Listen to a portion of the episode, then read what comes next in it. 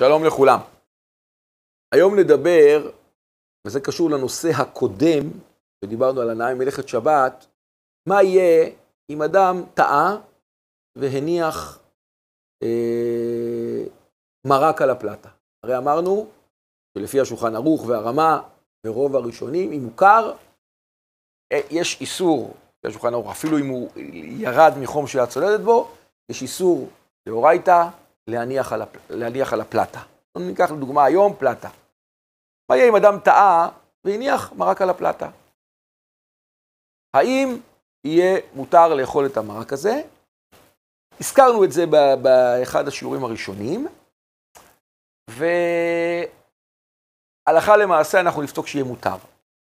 אפילו אם הוא הניח במזיד. מדוע?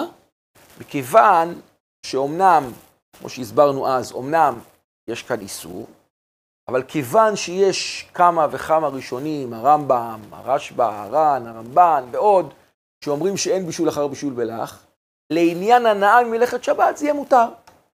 לכן, אם אנחנו אומרים שהנחתי את, הס... את הסיר על ה... את המרק, המרק, מרק גמור, נניח לכולי עלמא זה נקרא לך. הנחתי אותו על האש, על, על מקור האש, על הפלטה או על אש מכוסה, בשבת, ולכאורה זה איסור תורה. אבל כיוון שההנאה היא איסור דה רבנן, אז יהיה ספקא דה רבנן לכולה. ולכן יהיה מותר בדיעבד. אלא אם כן אדם רוצה לגדור, לפעמים לחנך, להראות שזה אסור, אם אתה תשתמש בזה, אז פעם הבאה כן ישימו את זה. בצורה כזאת, אז באמת אה, אה, כדאי להחמיר, שוב, לפי העניין. אבל הלכתית, המשנה ברורה, ולדעתי הולכים אחריו, אני חושב, כמה שידוע לי, כל האחרונים, כיוון שהנאה ליהנות מהדבר הזה איסור דה רבנן, אז זה יהיה, וכיוון שיש מחלוקת אם יש כאן בישול או אין כאן בישול, כיוון שלדעת אה, הרבה ראשונים, הרמב"ם ועוד, מותר יהיה להניח, אז בדיעבד המאכל הזה יהיה אה, מותר באכילה.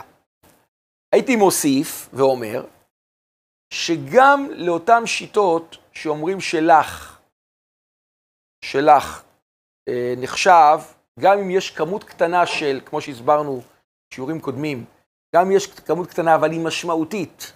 האדם, נקרא לזה ככה בלשון שלנו, האדם מנגב עם, ה, עם הפיתה את הרוטב, אז יש לזה משמעות, אז הם אוסרים, הרב אוירבך, כמה וכמה אחרונים אוסרים את להניח וקוראים לזה לך.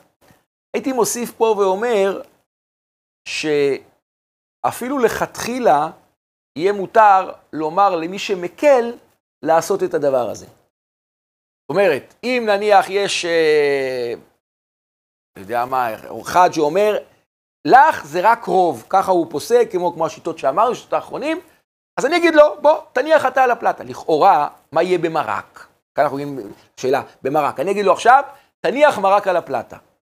אני חושב שכיוון שלי זה אסור, אני לא אומר לו, למרות שלא זה יהיה, זה, זה, הוא, הוא פוסק כמו הפוסקים שמותר, עדיין לכתחילה לומר לו לא. אם הוא עשה את זה, בלאו הכי יהיה מותר ליהנות כמו שהסברנו מקודם. אבל לומר לו לא.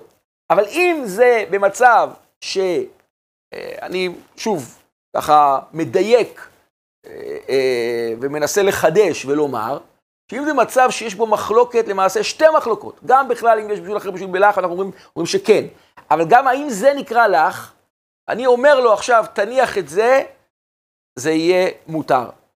היה בדיחה בזמנו שאמרו, אומרים פה שיש אה, אה, תימני של שבת, כן, אתם מכירים את זה? אשכנזי של שבת, ספרדי של שבת. אומרים, לא יודע למה איך המציאו, שהספרדים אה, אסור להם לפתוח בקבוקים והאשכנזים מות, אה, מות, אה, להפך. מותר ואשכנזים אסור, אז בואו אני אגיד למי שנוהג. בדבר הזה, כיוון שרוב האחרונים מקלים, אני חושב שזה יהיה מותר. אבל כאן, אם זה לך ממש, וזה איסור דאורייתא, לעניות הבנתי, יש כאן ספק לא פשוט, אם יהיה מותר להניח, אה, אה, לומר לו להניח על הפלטה. אבל אם זה רק מאכל שהוא לך עם רוטב, אני חושב שאפשר יהיה להקל ולומר לו שאפשר, שהוא יניח את זה על הפלטה, כיוון שהוא נוהג היתר בדבר לכתחילה. הוא כן מחמיר, הוא לא מקל כשיטת הרמב"ם, שאין בשביל אחר בשביל בלח, אבל הוא מקל בשיטה הזאת, שזה נקרא יבש, שהולכים לפי הרוב, וזה בסדר. ולכן, מצב כזה, להבנתי, הדבר הזה יהיה מותר. דבר אחרון, מה יהיה אם הניחו עצמות על הפלטה? עצמות, כאן זה אה, קשור לנושא של מה נקרא מבושל כל צורכו. עוף עם עצמות, לכאורה עצמות הן לא מבושלות לגמרי. אבל מצד שני אני לא מתכוון, יש עוף עם עצמות. האם מותר יהיה לי עכשיו להניח את זה על הפלטה, וזה נחשב מבושל כל צורכו? אה, אני חושב שכיוון שהולכים אחרי העיקר וזה נקרא מבושל, לעניות הבנתי, בניגוד לסופלה. סופלה, אה, דיברנו על זה כמה פעמים, דרך הבישול שלו, או דרך האפייה שלו, היא לא לאפות אותו עד הסוף. ככה, זו הצורה. אז יש מי שרצה לומר, בסדר, אני לא אופה אותו עד הסוף, אבל אני בכוונה לא אופה אותו עד הסוף, כי זה, זה, זה דרך האכילה שלו. אז אם הגדרנו בהתחלה איך, איך קובעים מה נקרא לח, מה נקרא יבש, מה שרוב האנשים עושים, טוב, אז אם רוב האנשים אוכלים אותו ככה, אז הוא נקרא יבש לכאורה. וזה, ו- סליחה, אז הוא נקרא, סליחה, טעות שלי, אז הוא נקרא מבושל כל צורכו? אז אם הוא נקרא מבושל כל צורכו, הסופלה הזה, אז הכל בסדר, אז יהיה מותר. אבל, אני חושב שזה עדיין ספקא דאורייתא, ולא הוכח.